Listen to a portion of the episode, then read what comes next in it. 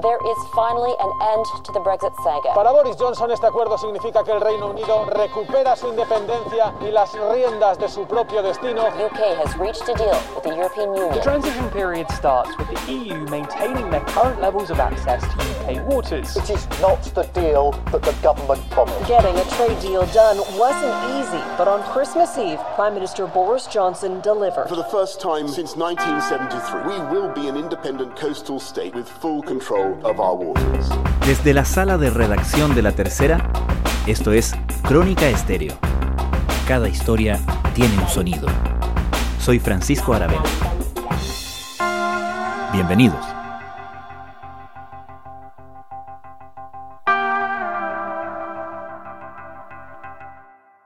Información de última hora, fuentes británicas acaban de confirmar que hay acuerdos sobre la relación comercial entre ese país y la Unión Europea después del Brexit. Estamos esperando.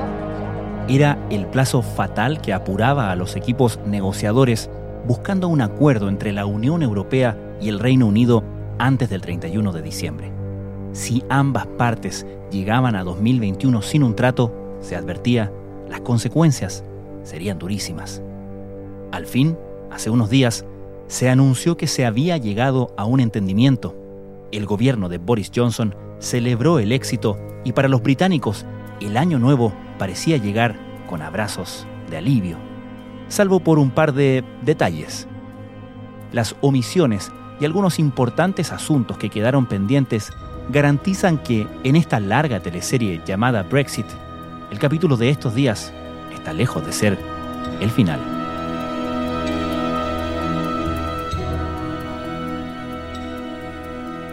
Esta teleserie, el Brexit, viene por capítulos y este no es el capítulo final. De hecho, todo esto que hemos vivido durante estos años ha sido la antesala del Brexit y el Brexit va a comenzar ahora. Paulina Astroza es doctora en Ciencias Políticas y académica de la Universidad de Concepción.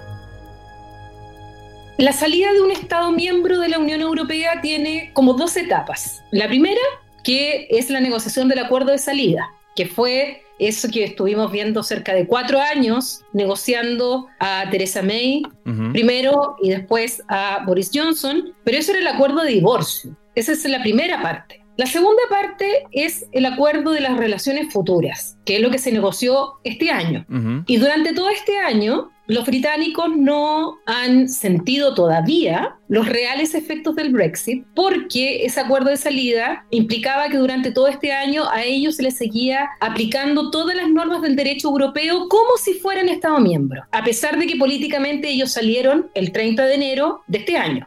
O sea, ya no son parte de la institución europea. Pero el acuerdo de salida al que habían llegado era que durante todo este año ellos iban a negociar ese acuerdo de relaciones futuras y que se le iba a aplicar, por lo tanto ellos seguían exactamente igual para efectos jurídicos. Ellos seguían dentro del mercado interno, de la unión aduanera y de todos los beneficios y deberes de, eh, de ser un Estado miembro sin serlo políticamente. A post-Brexit trade deal has finally been agreed four and a half years after the UK voted to leave the European Union. The Prime Minister says it will protect jobs, provide certainty for business and deliver on the promises made in the 2016 referendum, taking back control of the UK's laws and borders. Normalmente un tratado de esta categoría, que nunca la Unión Europea había celebrado un tratado de este tipo, pero si lo podemos asimilar a un tratado de libre comercio, un tratado de asociación, que es más que libre comercio, normalmente la Unión Europea se demora unos 7, 8 años en negociar. Y sin embargo, en el acuerdo de salida, Boris Johnson pidió que fuera en un año. Se había dejado una cláusula para pedir renovación, si es que dentro de un año, porque siempre la Unión Europea le dijeron, oye, en un año es muy corto. Nosotros nos demoramos siete años. Además que en materia comercial, el Reino Unido, como era parte de la Unión Europea, no tenían tradición de negociar tratados de libre comercio, porque eso no era una materia del Reino Unido, era una materia de la Unión Europea. O sea, la Comisión Europea ha negociado todos estos acuerdos de libre comercio en nombre del Reino Unido. Entonces no tenían eh, experiencia en esto. Pero él insistió, había una cláusula que decía que se podía pedir prórroga. Y esa fue la cláusula que ellos desecharon el primer semestre, ¿correcto? Claro, exactamente, eso es, porque había estaba la posibilidad de prórroga de un año o incluso de dos años, pero tenían un plazo que era hasta julio y Boris Johnson no solamente eh, dejó pasar ese plazo, sino que además dictó una ley interna que decía que no se iba a pedir prórroga, por lo tanto sí o sí, el 31 de diciembre ellos se salían totalmente de la Unión Europea, es decir, que ya se rompía este vínculo con la Unión Europea que era el seguir estar sujeto a las normas del derecho europeo. Y lo que pasó finalmente que se negoció ahora este acuerdo in extremis. Paulina, ¿y qué era lo que apuraba tanto a Boris Johnson? ¿Por qué se resistía tanto a un tratado que era evidentemente muy complejo, darle más tiempo en su negociación, en sus conversaciones?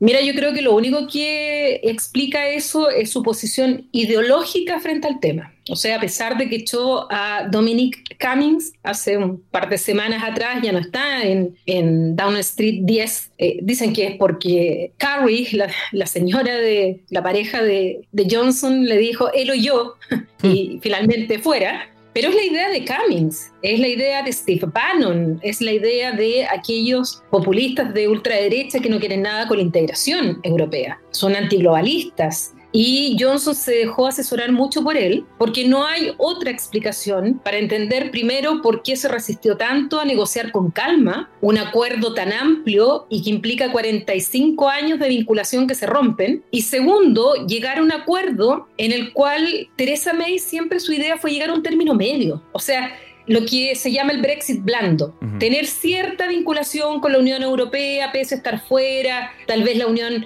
quedar dentro de la unión aduanera con ciertos derechos. No, lo que se finalmente se concretó fue un Brexit duro, en el que es solo un tratado de libre comercio y en el que quedan muchísimas cosas por las cuales van a, se van a pasar años negociando. Ahora los británicos, a partir del primero de enero, es decir, en una semana más, eh, se van a dar cuenta de lo que es estar realmente fuera de la Unión Europea. Ellos todavía no se dan cuenta. Even with this deal, Britain and the EU will be negotiating different aspects of relationship for many, many years to come.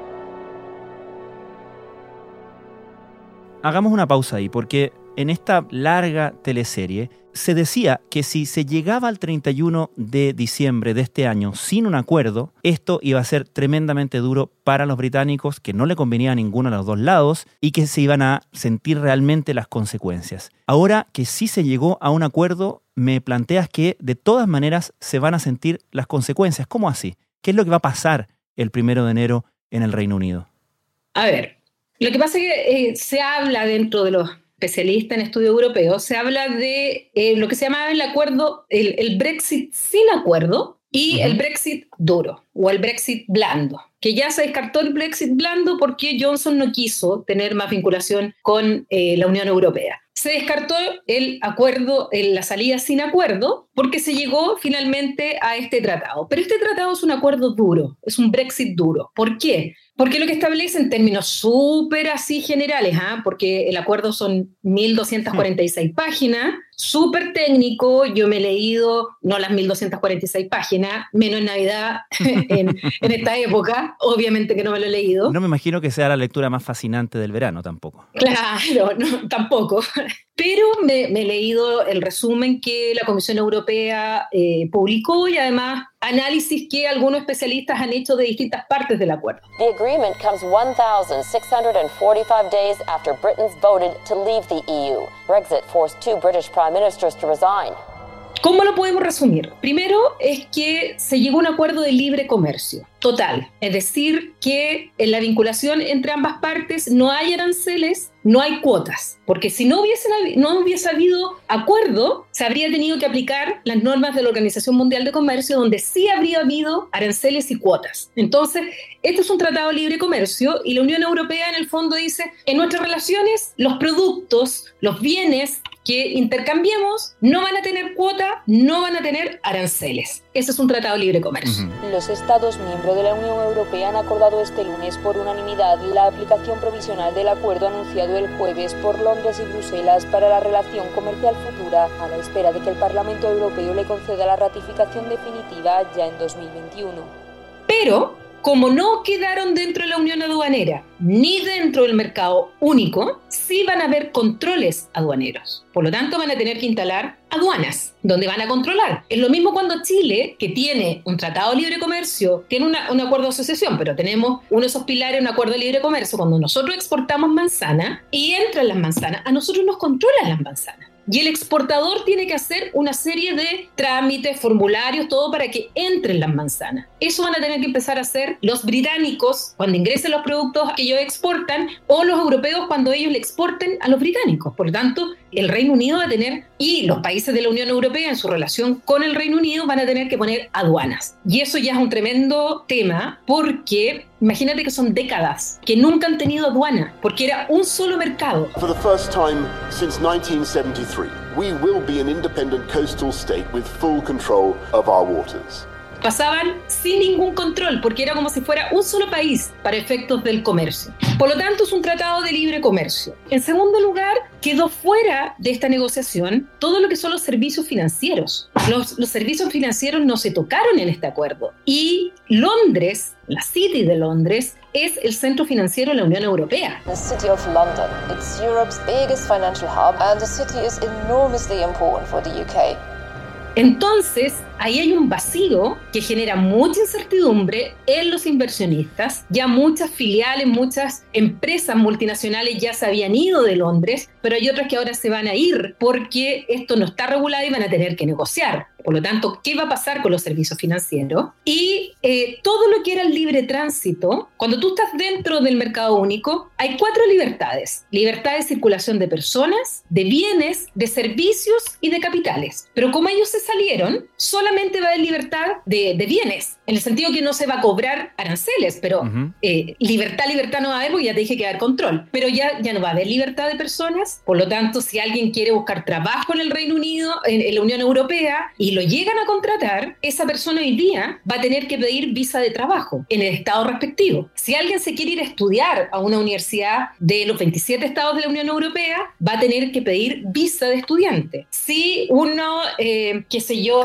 muchos de los británicos tienen casa de veraneo en el sur de España y a veces se quedaban largas temporadas, hoy día máximo se pueden quedar 90 días y van a tener que volver al Reino Unido y dentro de 180 días no pueden volver a entrar al espacio Schengen qué sé yo, si, si viajaban con, con mascotas, como estaban dentro de un mismo lugar, ni se les contaba las mascotas, porque se suponía que cumplían con las normas. Hoy día van a tener que pedir permiso para poder pasar al continente con las mascotas, con los perros, con los gatos, y si es que se los dejan entrar. O sea, cosas tan sencillas como esa. Si van a hablar por teléfono, hoy día, que siguen siendo parte todavía de, de las normas europeas, si un británico va a Italia o va a Francia y ocupa su teléfono, no se le cobra por el roaming, pero a partir del primero de, del primero de enero ya le van a cobrar por el roaming, porque no va a ser parte de la Unión Europea. El seguro europeo que cubre en toda la Unión Europea ya no les va a cubrir a ellos, van a tener que tomar seguros particulares para ir a Europa, como nosotros tenemos que tomar cuando vamos a o viajamos a Europa, que nos piden eh, seguros. Uno tiene que ir con un seguro.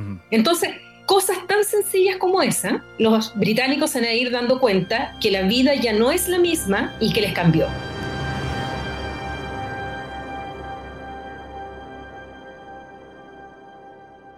Se hablaba a lo largo de toda esta negociación de distintos modelos que podían seguirse, de modelos de relaciones de países con la Unión Europea. Se hablaba del modelo canadiense, se hablaba del modelo australiano.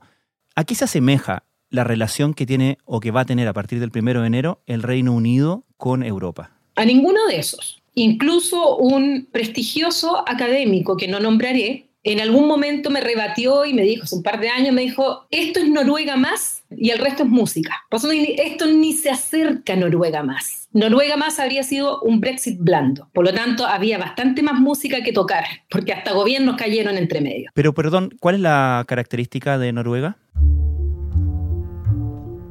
Noruega es parte del mercado interior, de estas cuatro libertades que te decía yo, pero no son parte de la Unión Europea, pero ellos son parte del mercado único. Entonces tienen libre circulación de personas, de bienes, de servicios y de capitales. Y además ellos pagan una cuota. La diferencia está en que ellos, como no son miembros de la Unión Europea, ellos no toman las decisiones que se aplican dentro del mercado interior, pero se benefician del mercado interior. Entonces los noruegos están dentro, pueden circular, las personas, lo, lo, que yo te contaba. Es como si fueran de la Unión Europea, pero al momento de tomar la decisión que se aplica, ellos no, porque no son de la Unión Europea, no tienen, no son parte del Parlamento Europeo, no son parte de la Comisión Europea, ni de ninguna de las instituciones, pero gozan de todas estas otras libertades y por lo tanto si exportan salmón a eh, a Francia o le venden salmón a los eh, italianos, sencillamente sale un camión desde eh, Noruega y llevan por tierra y llevan el, los salmones a, Italia, no pagan, no tienen controles y cumplen con las normas, digamos, del mercado interior. Por lo tanto, no, no es ni por cerca un Noruega, ni menos Noruega más, como me lo planteó aquí el académico. En segundo lugar, el modelo australiano. Resulta que la Unión Europea no tiene acuerdo con Australia. Y esto era típico que Johnson decía, queremos seguir el modelo australiano.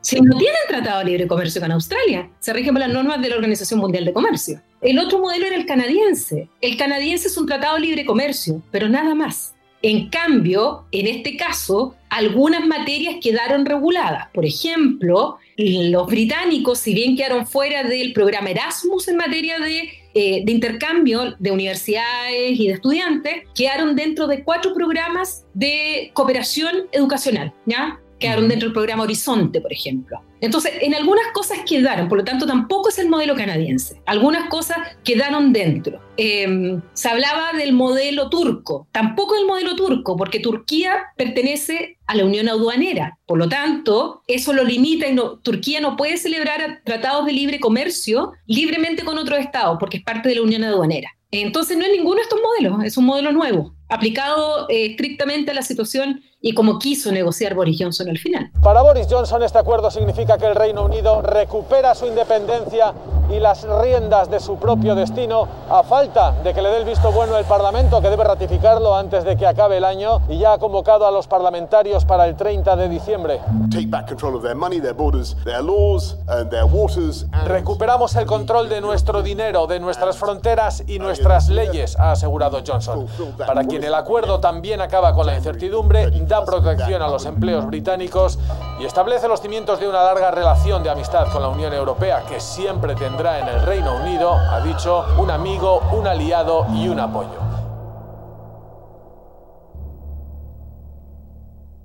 ¿Y por qué se ha citado el caso de Suiza en este contexto, en lo que viene? A ver, en Europa tenemos como dos grandes organizaciones. Una es la Unión Europea y otros son los países de Europa que no están en la Unión Europea, que se llama EFTA, que es la Asociación de Libre Comercio Europeo. Y en EFTA hay cuatro estados hoy día. La verdad es que los británicos crearon EFTA, porque los británicos cuando no quisieron entrar a las comunidades europeas, crearon como la competencia, que fue EFTA. Y lo que empezó a ocurrir es que los países de EFTA empezaron a entrar a la Unión Europea y cada vez EFTA fue quedando más chiquitito. Y hoy día en EFTA está Islandia, Noruega, Liechtenstein y Suiza. Y estos países negociaron con la Unión Europea para crear lo que se llama el espacio económico europeo, que es este modelo que se habla de Noruega, ¿ya? Que son parte del mercado único. Llegaron al acuerdo, pero resulta que los suizos, como tienen democracia semidirecta, para aprobar ese acuerdo requerían pasarlo por un referéndum popular. Y en el referéndum, los suizos votaron que no que no querían ser parte del espacio económico europeo. Por lo tanto, los que quedaron dentro del espacio económico europeo o modelo Noruega son los otros tres. ¿Y qué pasó con Suiza? Suiza tuvo que empezar a negociar con la Unión Europea materia por materia, bilateral, entre Suiza y la Unión Europea. Y tienen más de 200 tratados que los vinculan, que en el fondo es lo mismo que el modelo del espacio europeo, pero lo tuvieron que hacer así porque por referéndum dijeron que no los suizos. Entonces, ese es el modelo suizo, más de 200 acuerdos bilaterales entre Suiza y la Unión Europea. ¿Estamos hablando finalmente de un gran triunfo de Boris Johnson o para él también es muy temprano para cantar victoria? Es muy temprano para cantar victoria, pese a que ya la cantó.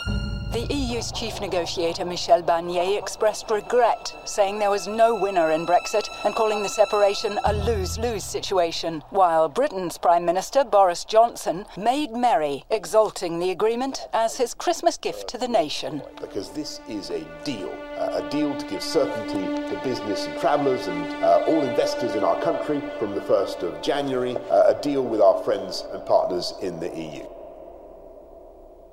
Y mira la diferencia, porque Boris Johnson, cuando se logra el acuerdo el 24 de diciembre, él muestra a las cámaras el acuerdo eh, de estas 1.200 y tantas páginas y dice aquí les traje un regalo. Aquí está el regalo y lo hace detrás, había un árbol de Navidad y dice este es el regalo que les tengo. Les cumplí, vamos a salir de la Unión Europea definitivamente el 31 de diciembre. Y se muestra como ganador. En cambio, el jefe de negociación por parte de la Unión Europea, de la Comisión Europea, que es Michel Barnier, cuando lo entrevistan, él dice y le preguntan, ¿quién ganó? Él dijo, este es un perdedor, perdedor. O sea, aquí perdimos los dos. Esto no es un win-win. Hmm. Los dos perdimos, porque en el fondo los dos pierden. Quien más pierde es el Reino Unido, porque es el Reino Unido que se está separando de 27 estados, incluyendo a las dos grandes economías como son Francia y sobre todo Alemania. Pero tú ves la diferencia del discurso de Johnson, por un lado, presentándolo como un triunfo, que ellos ganaron, cuando la verdad están perdiendo muchísimo. Hmm. Y por otro lado, la Unión Europea en que dice no ganamos ninguno de los dos, los dos perdimos, porque estamos perdiendo un gran socio.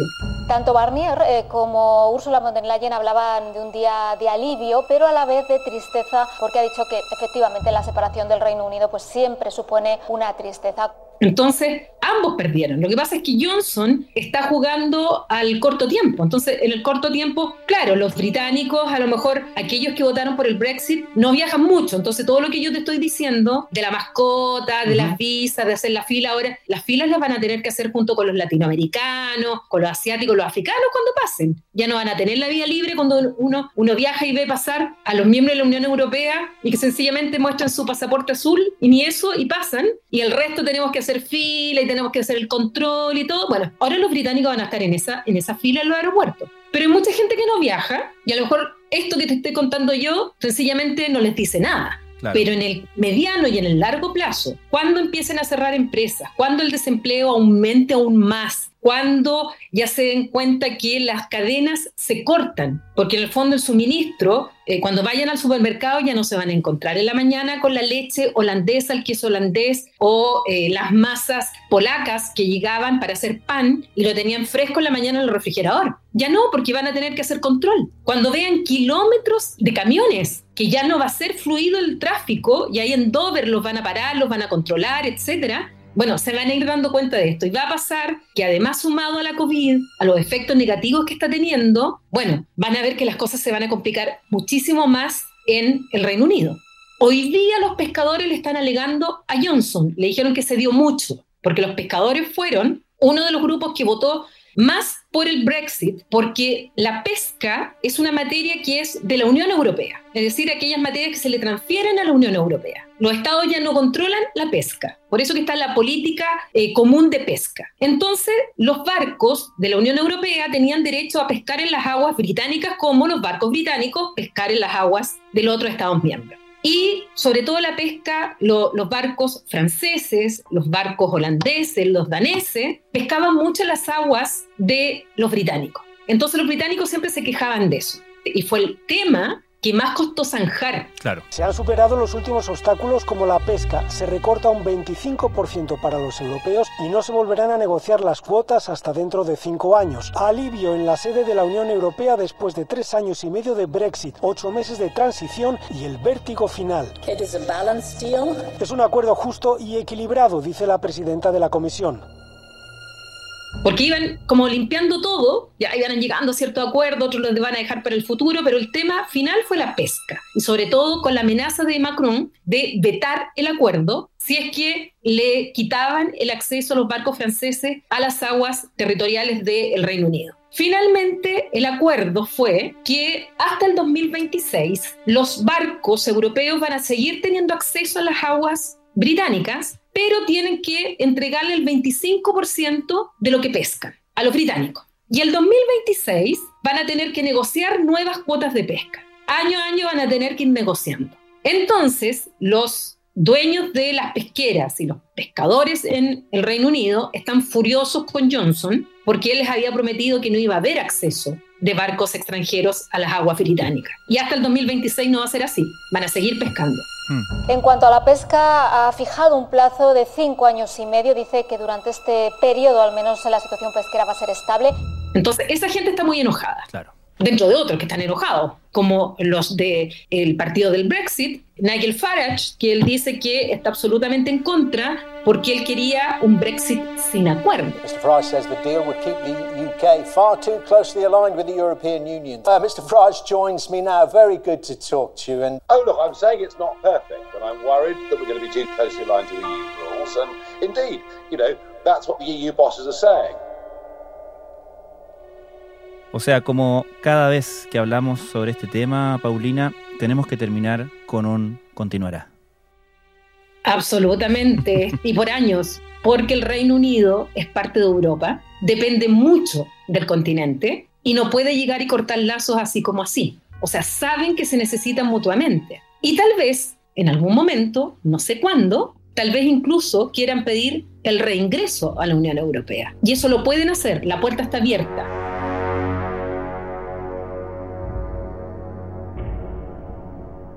Y esa va a ser la temporada 2 de esta fascinante serie.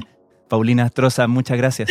No, gracias a ti y como siempre un gusto y ya el próximo año seguiremos conversando de estos temas. Sin duda, muchísimas gracias. Chao.